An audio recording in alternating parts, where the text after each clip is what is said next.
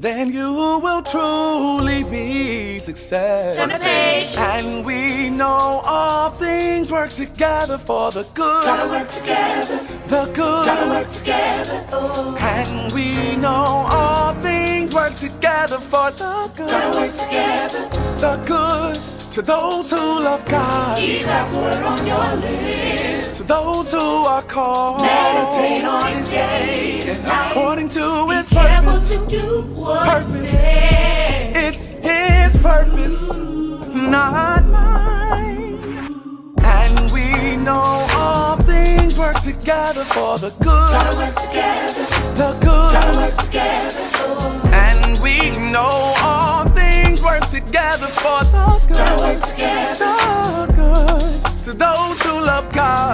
God. Keep on your lips. To those who are called. Meditate on it day. According to His purpose. to do what Purpose. It's his purpose, not mine. We're in a new book today, everybody. Lamentations, the third chapter, the first verse. I am the man who has seen affliction by the rod of the Lord's wrath. He has driven me away and made me walk in darkness rather than light. Indeed, he has turned his hand against me again and again all day long. He has made my skin and my flesh grow old and has broken my bones. He has besieged me and surrounded me with bitterness and hardship.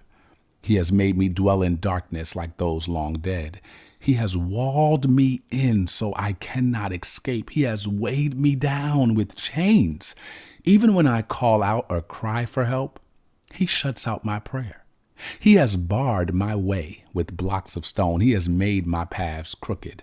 Like a bear lying in wait, like a lion in hiding, he dragged me from the path and mangled me and left me without help. He drew his bow and made me the target for his arrows. He pierced my heart with arrows from his quiver. I became the laughing stock of all my people. They mock me in song all day long. He has filled me with bitter herbs and given me gall to drink. He has broken my teeth with gravel. He has trampled me in the dust. I have deprived and have been deprived of peace. I have forgotten what prosperity is. So I say, My splendor is gone, and all that I had hoped for from the Lord. I remember my affliction and my wandering, the bitterness and the gall. I well remember them, and my soul is downcast within me. Yet this I call to mind, and therefore I have hope. Because of the Lord's great love, we are not consumed, for his compassions never fail. They are new every morning. Great is your faithfulness. And that ends our reading for today. Today's topic for your consideration is titled Heal the Hurting. For the last 36 days, I have tried my best to insert positive, connecting topics for our pre flow that speak directly to or speak to something important for the sake of purpose and the subject matter for the day. Today's subject matter is Lamentations, and no other prophet, preacher, speaker has captivated this subject of Lamentations and the context around Jeremiah's tribulation quite like Bishop Jackie McCullough. I struggled though because there were so many good nuggets that I wanted to share the entire sermon with you, and I'm going to make an executive decision before I give the rest of my summary and the purpose thought that I think connects to what God wants to say to you today. I want to call back Bishop Jackie McCullough to give us a little bit more of the sermon that we started hearing earlier today. What do you think? Let's do it. You know, there was a time, there was a time when we prayed, we prayed for our community, we prayed for the house next door, we prayed for the drug lord down the street, and the Lord ran him out of there. We prayed that the killing would stop, and the murders stop. We prayed, oh, come on, that the arrest rate would go down, and it went down. We ain't praying no more, saying something, something got our attention. We prayed. We prayed. I was in Liberia and um, a couple of years ago doing a medical mission, and they sent us to one of the hospitals and it's a woman's hospital where they have babies. And every other baby came out dead. Every other baby was thrown in the trunk of a car. And they drove off. And if they weren't driving off with dead babies, they were coming with their babies and asking us, please take them, just take them with you we'll gladly give away our children. And we stood in the middle of death and the middle of, of, of, of deprived situation and call on God. We stopped the clinic and called on God. You me? we held back the penicillin and called on God. Oh, come on. I mean, he still works, you all. He still say the effectual, fervent prayer of a righteous man, it still avails. I, I, I don't understand what happened. And, and immediately death stopped. Not another dead baby came out of there. Oh, come on, church. It's time for us to cry for our nation, cry for your household, cry for the next generation who is clueless on how to call on God. But maybe if you call, somebody will catch it. Somebody will know how to say, Our Father, which art in heaven. Put your hands together. I feel a praise in here now.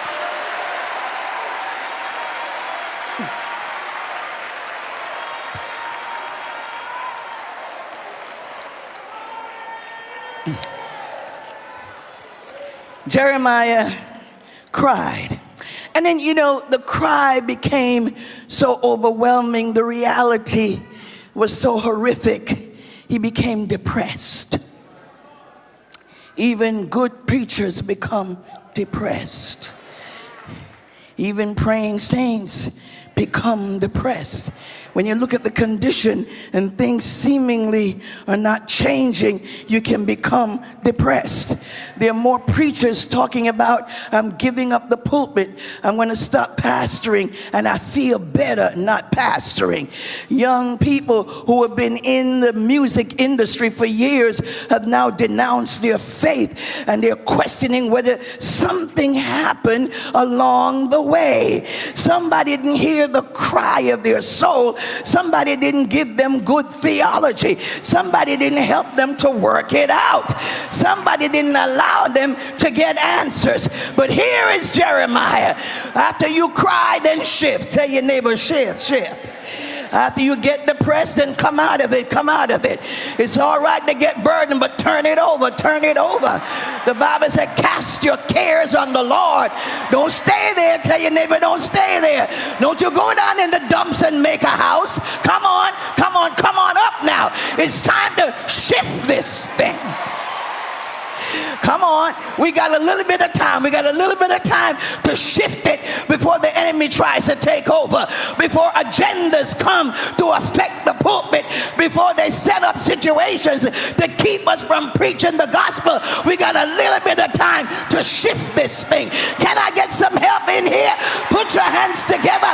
You got the power to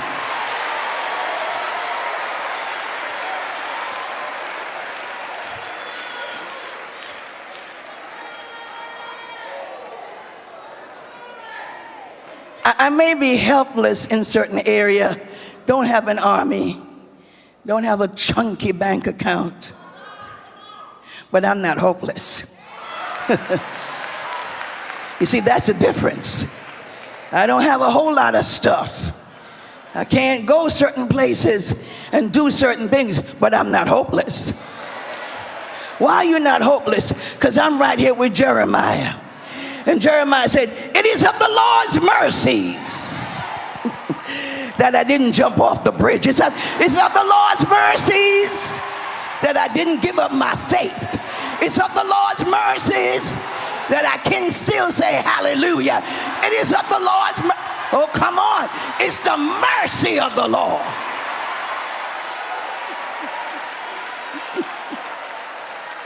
It's not because I'm so strong and confident and intelligent and got it going on. Oh, come on, three o'clock in the morning, intelligence don't take you through. It's the mer- Lord have mercy. It's the mercy of the Lord that grabbed you back in your right mind. You better thank him today for mercy.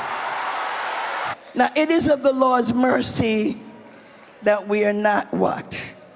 Consumed. And then I'm really finished. Consumed, it means to be wasted, to be spent, to be so gone that you can't get it together. It overtakes you and you lose your power to get back up again.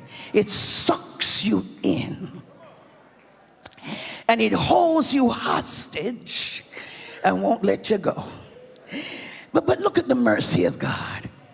Many of us think, oh, it was a horrible experience. No, we don't know horrible. It, it, it's horrible if God didn't set boundaries. It, it, it went far, but it didn't go too far. It hit you, but it couldn't kill you knocked you down but couldn't wipe you out. I call that mercy. It should have consumed you until we don't remember that you're alive. Because that's the plan of the enemy. He comes to steal, he comes to kill, he comes to destroy. But I have come. That's why you're not crazy. You're supposed to be on the psych ward. You're, you're supposed to be taking opioids. You're supposed to be on drugs to get up in the morning and go to bed at night. But look at you, look at you, look at you, look at you. Lord, Lord have mercy. They couldn't keep you in the hospital because they couldn't put any drugs in you because between morning and evening, you got your mind back. Come on, it's called mercy. Look at you. You should be in jail for writing the wrong thing on the application. The mess that we have done, we should be in more trouble. But the mercy of God set a boundary. Said, I'm taking you out of this because you too dumb to know when to quit. hey, God help me. I quit for you. I shut it down for you. I broke it up for you. I got you out just in time. I stopped it because you didn't have the power to stop it. I want you to thank him for mercy, right? Come on, come on, come on, come on.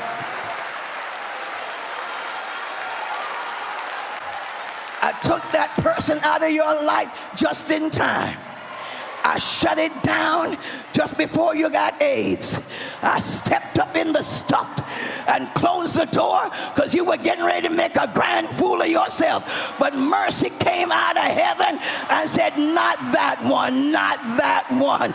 Oh, come on. You've gone far enough. Now back up, back up. Mercy is in charge. Come on and thank God for mercy.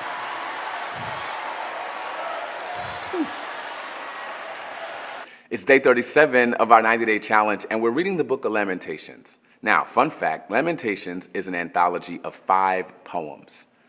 When I read that, I first thought, wow, so the Bible gives us a kaleidoscopic diversity of options as it relates to how you read it. You have metaphor, you have simile, you have parable, you have allegory, you have types, and you have poems.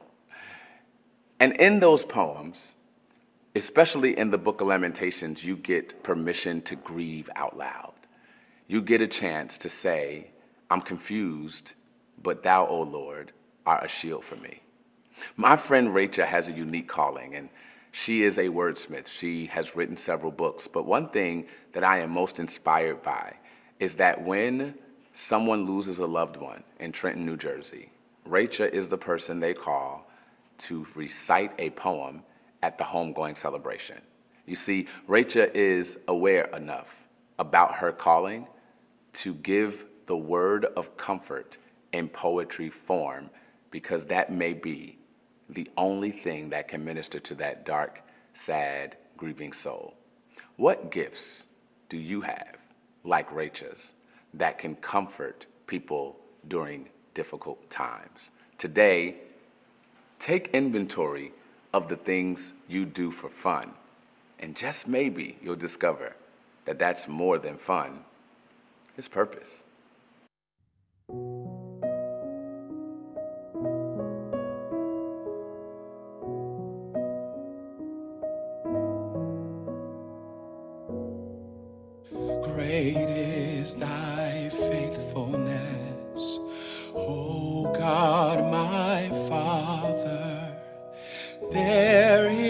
Is no shadow of turning with thee.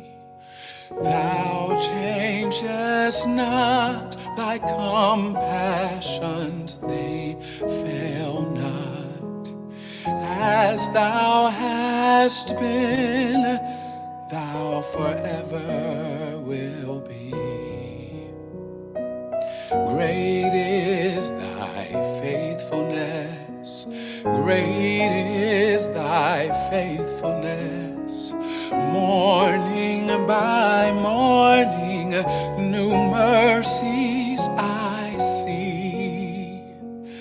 All I have needed, thine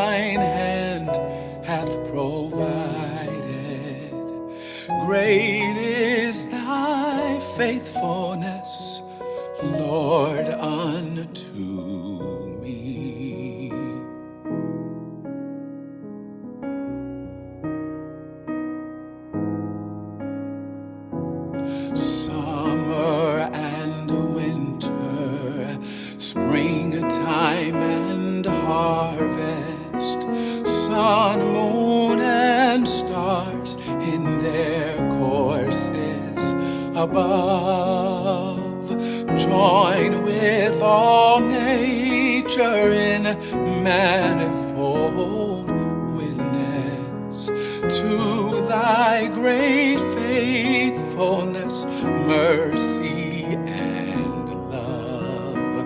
Great is thy faithfulness, great is thy faithfulness. Morning by morning, new mercies All I have thine hand. Great is thy faithfulness.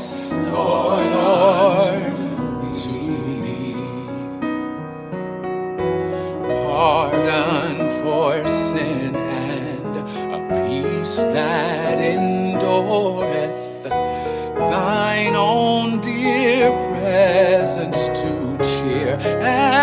To guide. Strength for today and bright hope for tomorrow. Blessings all mine with ten thousand beside. Oh, great is thy faithfulness. Great is thy faithfulness. Morning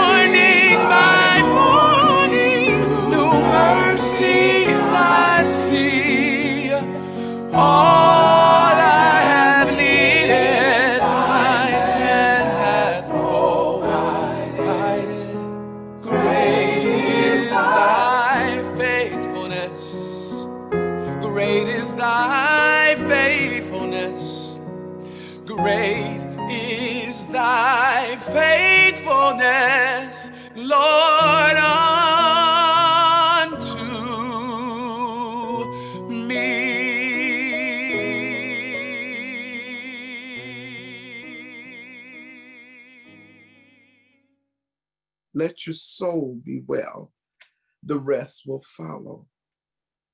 And to the rest of you, I hear the music to Here Comes the Bride. So I want us this morning to welcome the couple because I heard the man of God bring about that marriage of purpose and prayer. Because without prayer, there will be no purpose attained.